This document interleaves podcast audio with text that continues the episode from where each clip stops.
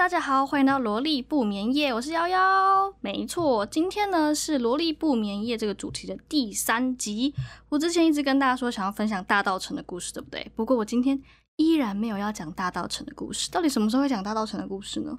我猜可能是搬走之后吧。好，今天要跟大家聊的是小丑医生的故事。就是我之前有提过，我有其中一个工作是小丑医生嘛。其实这个协会一直叫我们证明为红鼻子医生。因为我们其实是到医院表演，然后我们的角色是一个小丑，就是戴红鼻子的小丑。那我知道大家对小丑有很多刻板印象，尤其是前阵子有一部电影上映叫做《Joker》，很有名嘛。然后大家对小丑的印象其实就是这样，而且还有一种心理疾病叫做小丑恐惧症，就是其实有很多小朋友是很害怕小丑的。这件事情在我们医院上班的时候也有遇到，所以我今天想要以一个。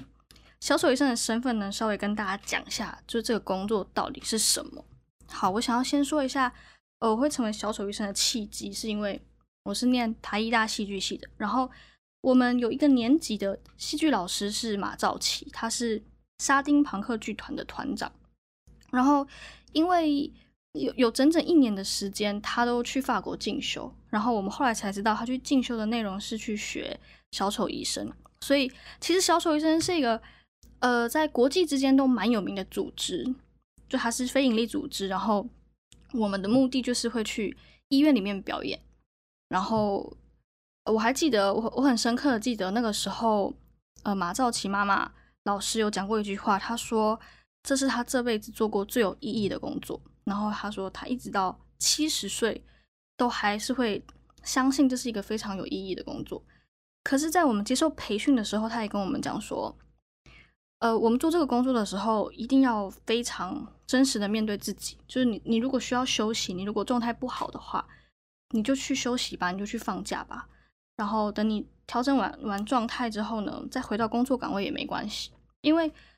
小丑是一个非常非常需要活在当下，并且真实的表演模式。我觉得我我们每个人的小丑角色也都会随着。你的人生阶段不同，你发生的事情不同，有有所转变。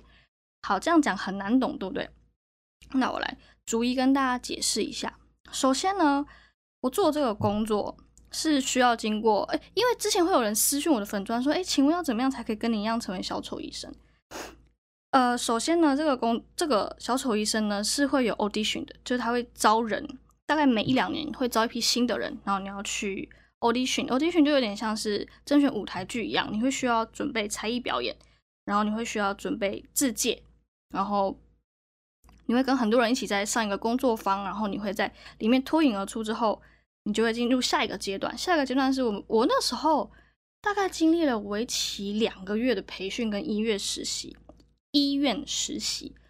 那我们课程内容是什么呢？课程课程内容我们有上音乐课，有上即兴课。有上肢体课，然后我们有上理论课，我们会学儿童癌症，然后儿童发展心理学、悲伤与失落，就是一些呃可以加强我们的表演跟加强我们的理论知识的课程。然后你培训完之后呢，你还要真的进到医院实习。嗯，事实上在医院实习那一关的时候，我一直以为我不会通过，因为在剧场里面培训上课的时候，我都觉得。我我我玩的很开心，可是你去到医院，不知道大家有没有去过医院？其实医院是一个很高压的工作环境。第一，你会时不时的闻到药水，就是医院会有一些，譬如说酒精的味道啊，药水消毒药水的味味道。然后再来是它空间其实很压迫，因为它的墙壁就都是白色的嘛，然后护士什么的也都穿清一色浅色系，而且你会一直听到仪器的声音，就是它是一个充满杂音的地方。你会听到仪器的声音，你会听到小朋友在哭的声音，你会听到家长在哭的声音，然后你会听到护士小姐的声音。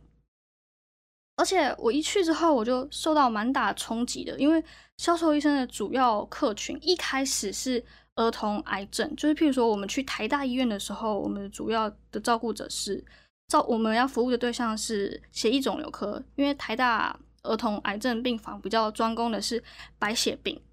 跟肝母细胞瘤的、神母细胞瘤的这种疾病，所以大家应该知道癌症患者会长这样吧？因为他们化疗的关系，所以他们会掉头发，然后看起来很苍白。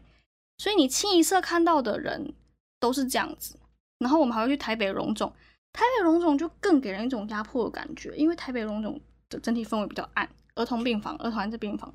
而且他们呃，因为荣总擅长的是脑癌跟骨癌，然后骨肉瘤就是骨肉瘤其实就是骨癌，它的特征，因为骨肉瘤的意思就是说你的肿瘤可能是长在骨头上，所以有的时候你可能是脚或是手。所以他们截肢的情况很多，然后脑瘤也是会在外观上有很明显的特征，因为它可能就是头的形状会不太一样，或者是它可能就是有开过刀，所以你很明显看出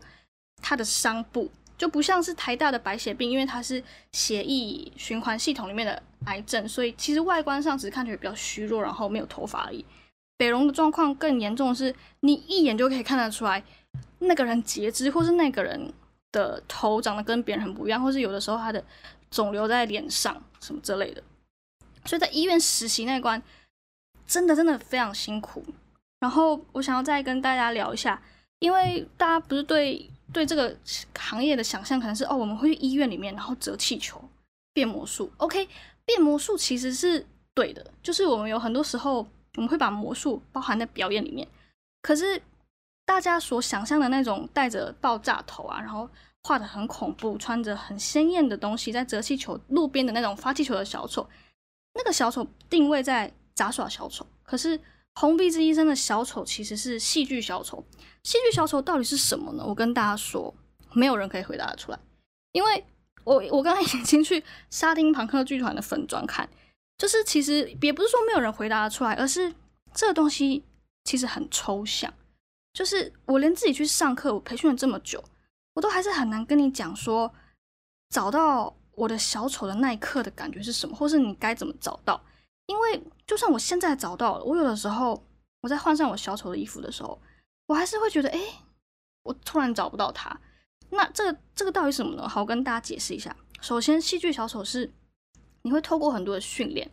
找到你自己的小丑角色，也就是说。没有一个人的小丑会跟另外一个人一模一样，因为你的小丑是从你自身发展出来的。好，我举例来说好了，像我一个，我有一个朋友，他也是小丑医生，他的性格呢非常温和，很软弱，就是讲话小小声的，然后什么都好好好。可是他的小丑角色很暴躁，很暴力，他很爱生气，他生气就会打人啊，大吼大叫，然后想要掌控一切。可是为什么他的小丑会跟他的人这么不一样呢？这就是有趣的地方，因为。你所有的小丑都是从你自身长出来的，所以有可能是你压抑在里面的东西，你让它跑出来，或者是像一开始我的小丑啊，就是很很北吧，就很北吧，然后嗯，很冒冒失失的，然后喜欢开一些呃很白目或者是黄色笑话。这个我的这个发展出来的特质，就跟我本人表现出来其实蛮像的，所以我没办法回答说每一个人，就是你，譬如说某一个人来找我说，哎。你觉得我的小丑应该会是怎么样的？我没办法回答你，所以老师的作用就是他会陪着你一起找，他会在很多的嗯工作坊、很多的练习里面帮你慢慢找到那种角色，然后帮你找到你的妆。譬如说，有些人他们可能会在眼睛这边画大，像我就是有呃很大片的腮红，然后有很长的眼睫毛，然后会帮你找到适合你的衣服。因为像有一些人适合穿裙子，像我喜欢穿裙子，因为我的小丑有一个。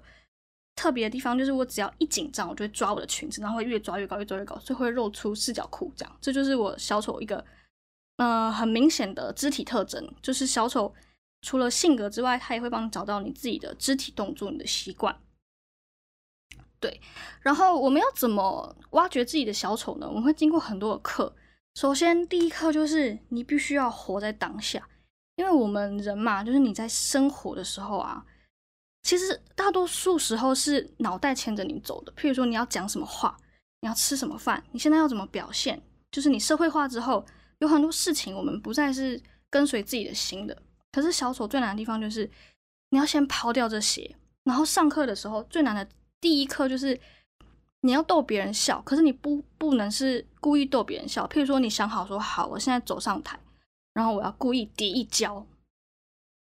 你在做这件事情的时候，你就一定会失败，因为大家都看得出来是你想好你要故意跌一跤的。所以，我们甚至有一堂练习是有一张椅子在台上，空台，就是你一个人要坐在椅子上，然后你要看着观众哦，因为小丑是打破第四面墙的表演，就是你可以跟观众对话，你可以触摸到观众，可以跟观众的眼神交流，就是你跟观众是一体的。然后你就要坐在那张椅子上，空台你一个人哦，然后你要让大家笑出来。这件事情超难的，因为譬如说有些人上去他会挤眉弄眼，然后有的人上去他会呃开始很紧张，他就会讲笑话，因为大家其实可以想象一下，你一个人在台上坐着，什么时候不做的时候很尴尬。那人在尴尬的时候呢，就会想要一直讲话，一直讲话嘛，就缓解他的尴尬。可是这些东西其实都是你的脑袋去告诉你这么做的，而不是发自你的内心。所以其实台下观众可以很明显知道说，哦，现在你在做的东西到底真不真诚。所以要怎么回到当下呢？就是譬如说，有有的人上去，他可能工作了一整天，上了一整天课，他很疲累，所以他坐在椅子上，他就真的觉得。干我他妈好累，我在这边还要逗你们笑，我为什么这样？他当他这个状态出来的时候，大家反而会觉得好好笑，因为他很真实，他根本不想要逗大家笑，可是他被逼上去，所以他就表现出来。或者是有的人上去，他呃呃，他很对他对身边的事情很好奇，像他想说这椅子到底什么材质做的，然后呃这个这个地方到底花多少钱租借这个空间，就是他把他内心的想法很真实的表现出来。而不是带着一个我现在上去是要逗大家笑的这个心情上去的时候，你很 real 的时候，才会就大家才会真的跟着你一起放松，一起笑。就如果你很紧张，或者你根本不知道干嘛，或者你很尴尬的话，因为没有第四面墙的关系，所以观众的情绪是跟你一起的，就会完全被带走。好，这是跟戏剧小丑有关的。那再来呢，我们还会透过情绪的练习去找到你的小丑。就是呃，这是这也是戏剧戏剧戏剧戏剧课蛮常出现，就是我们会把情绪从零到十分成很多的阶段，然后你要在各个喜怒哀乐、紧张、快乐、兴奋的这些情绪里面去练习，从零推到十，从十推到零，或是直接推到五这样。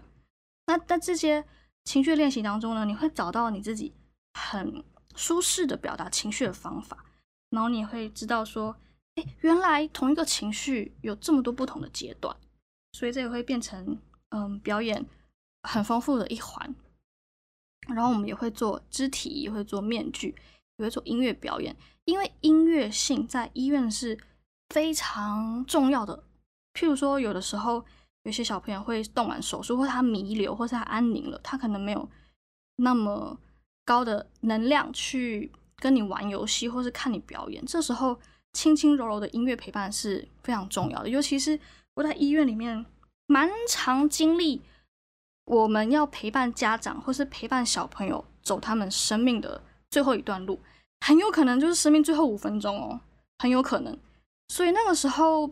其实轻柔的音乐或是一些温暖的陪伴或是触摸，就是最好的表演。你不用去想说你要安排一个多华丽的告别，就是。最简单的东西就是最成功的东西。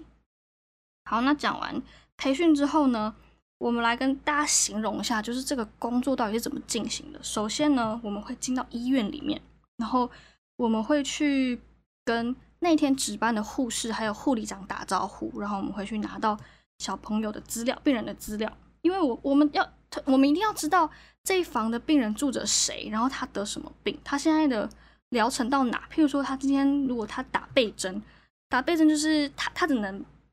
趴着，所以他可能或是躺着，所以他可能你你就要为他设计表演，是他躺着也可以看得到，或是他趴着也可以看得到。那或者是透过病情记录，你也可以知道说，哦，可能哪一方的小朋友他截肢了，所以你进去的时候你就要特别注意。因为我曾经讲过，我在脱口秀讲过一个笑话，是有一个妹妹没有手，然后我们还去跟她玩握手的游戏，这个是。千真万确发生的事情，当然当下的状况一点都不好笑，而且当下的状况其实很震撼人心，因为当天真的就是我们去跟他玩握手这个游戏，然后他没有手嘛，我们就本来以为死定了，气氛会尴尬在那里，可是那个美眉她就很她很厉害，她就跟我们玩她的袖子，就她明明就没有手，她跟我们玩她的袖，她用袖子跟我们打招呼这样子。就是当下，我们被他的勇敢跟温暖拯救了，因为他没有让他的疾病或他的缺陷跟我们的失误，就是全部都搞在一起，然后变得一团糟。所以呢，我们会去知道说今天有哪些小朋友，然后状况，他的家庭状况，譬如说有一些家长们，尤其是高，嗯，这样讲好了，我我想要分享一个故事，就是在台大儿童医院呢，有一个妈妈，她是一个，呃，他的他赚很多钱，然后他，呃，是 A B C，他什么事情都很成功，他是大老板，然后。他生了一个小孩，他希望把他培养成最顶尖的人才。可是有一天，他的小孩生病了，然后他的自尊心不让他接受这件事情，所以他整个人变得很暴躁。就只要有人想要接近他的小孩，他就会觉得我们要害他。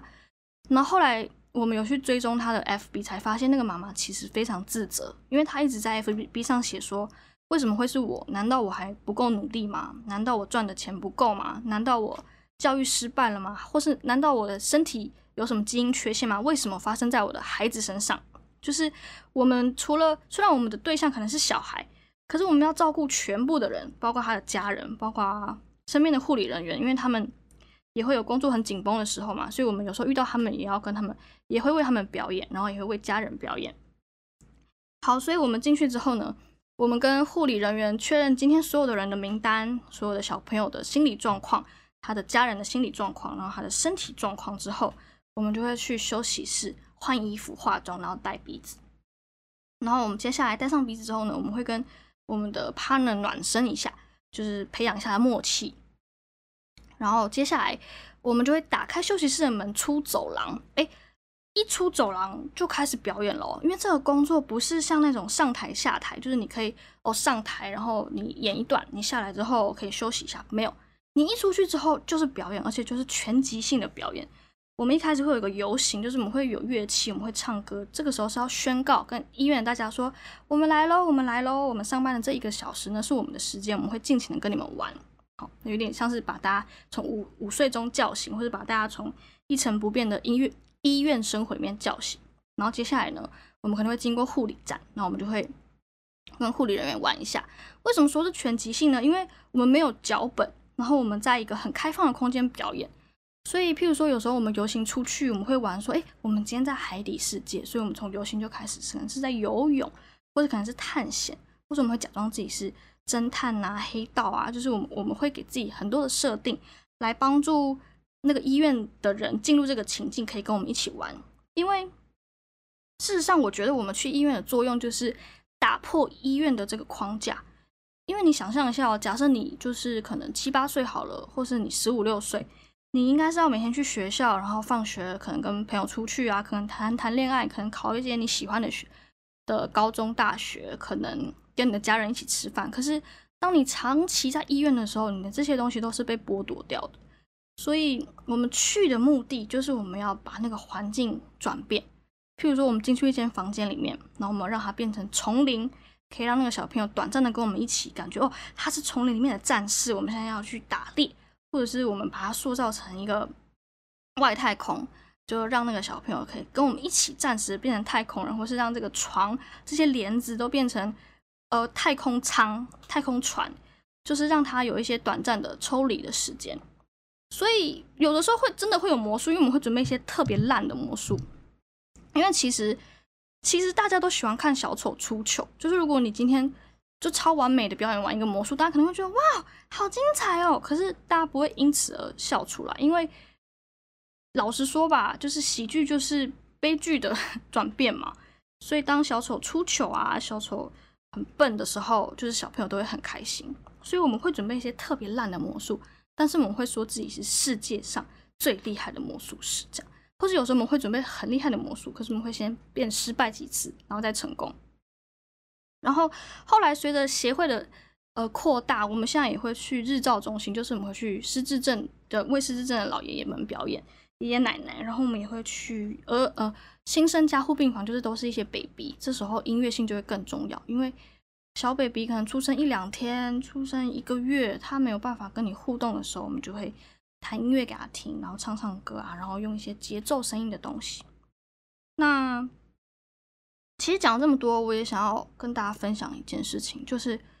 我大概从实习到现在，大概做了快两年的时间。老实说，我最近有一点想要休息一下。哎，我其实还没跟协会讲，但在播出之前，我应该会先跟协会知会一声，因为我真的觉得这是一个是对身心有一点消耗的工作，尤其是当你自己的自身状况不好。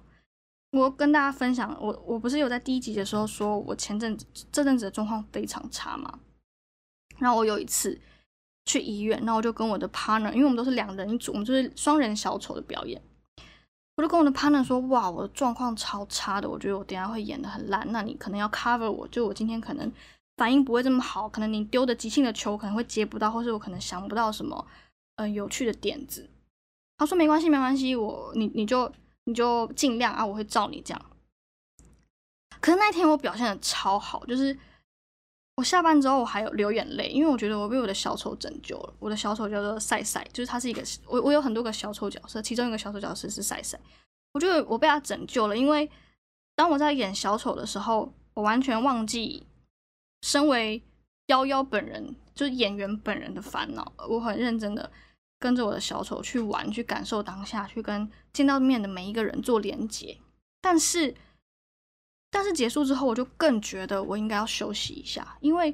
第一，这其实还是一个有点助人工作者的工作，就是它不是单纯的舞台表演。你必须要对每一个你见到的人负责，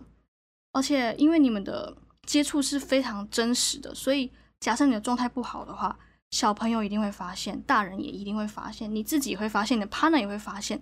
所以，就这这那次的侥幸，就我被我的小丑拯救的侥幸之后，就更觉得说，如果我我现在就是感觉到我这么疲劳，我这么需要休息的话，我就是应该要去休息，而且。做这份工作，我觉得每一次的相遇都是像，就是为了道别做准备。因为大家也知道，癌症，嗯，虽然说那个时候，有医生来跟我们上课的时候是说，儿童癌症的治愈率好像也还是有到七八成。可是，就像复发，或者是，就是我真的看过太多。上个礼拜你们还很开心的在玩，下个礼拜就走了。我甚至还有遇过。我我有一次在录影，我去零八五北宫录影，然后我的销售医生同事打来说，哦，我们两天前很高兴的在玩的小朋友今天走了，然后他妈妈说一定要谢谢我们，因为他女儿走的太突然了，所以他对他最后最深刻的印象就是他跟小丑医生一起玩的很开心。我当下觉得非常感动，但是事实上一直经历这些事情，人人还是会有消耗，尤其是。尤其是当你你自己的状态也不好的时候，所以我我今天想要表达的是，我我今天这一集主要就是介绍小丑医生，我并没有分享太多我看到的很深刻的故事，因为我想说之后有机会没有讲大道城的故事的时候，可以再拿出来讲。可是，就是想要先让大家知道这是一个多么有意义，以及我多么喜欢，但是我现在想要休息一下的工作。那如果大家有还有对这个有什么兴趣，或者是很期待可以赶快听到。我在各个医院里面遇到让我觉得很感动的事情，或是让我觉得感同身受的事情，或是让我觉得一定要分享的事情的话，你可以留言跟我说，我就赶快做下一集。那我要用最后的一个心得结尾，就是之前呃有一个脱口秀演员的前辈，一个女前辈就来，她也有去上傻丁的课，然后她过来跟我说，她对小丑医生很有兴趣，因为她觉得。做这份工作好像可以给予，就是你你觉得你自己有给予的能力，然后她想要做这样子的事情，感觉自己对社会好像有点什么贡献，或是自己好像很充实。然后我那时候跟她讲说，事实上我自己做这份工作之后，我觉得我获得的东西比我付出的东西还要多很多。嗯，那对，这是一句非常。这这是非常深刻的话，虽然我我没办法去描述说我到底得到什么，不管是从小朋友身上看到勇敢，还是看到温柔，还是看到生命的可贵，或者是看到你你认识自己，或是你的小手可以陪伴你成长，这些都是我获得的东西。那今天呢，差不多要收尾了，我来跟大家分享顾城的诗。大家知道顾城吗？他是一个蛮有名的诗人。那我现在先分享一首他的诗，叫做《执者失之》。顾城，我想当一个诗人的时候，我就失去了诗；我想当一个人的时候，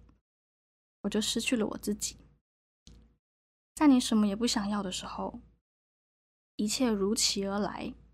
嗯，这么短的诗就是顾城的《执者诗之》。我有一阵子超级喜欢顾城，因为我觉得他的诗很浪漫。可我后来啊，我去查了一下才知道，顾城其实是一个超级渣男，大家知道吗？就是他也不照顾他的孩子，然后也不赚钱工作，他最后还把他的老婆杀掉，然后自杀。对，就是我看到这个故事之后，觉得天哪，就写出这么浪漫诗词的人，居然就是。这么可怕，还把自己的老婆杀掉，然后自杀，也不照顾小孩，也不赚钱，我觉得我天哪！对，那如果大家对顾城有兴趣的话，可以去看，去可以上网查一下他这么可怕的故事，跟他这么好看的诗。那今天大家如果对小丑医生还是有什么不了解的地方，或者想更深入知道的地方的话，可以留言让我知道。那我们下期再见喽！欢迎大家收听，呃，谢谢大家收听《萝莉不眠夜》，我是幺幺，拜拜。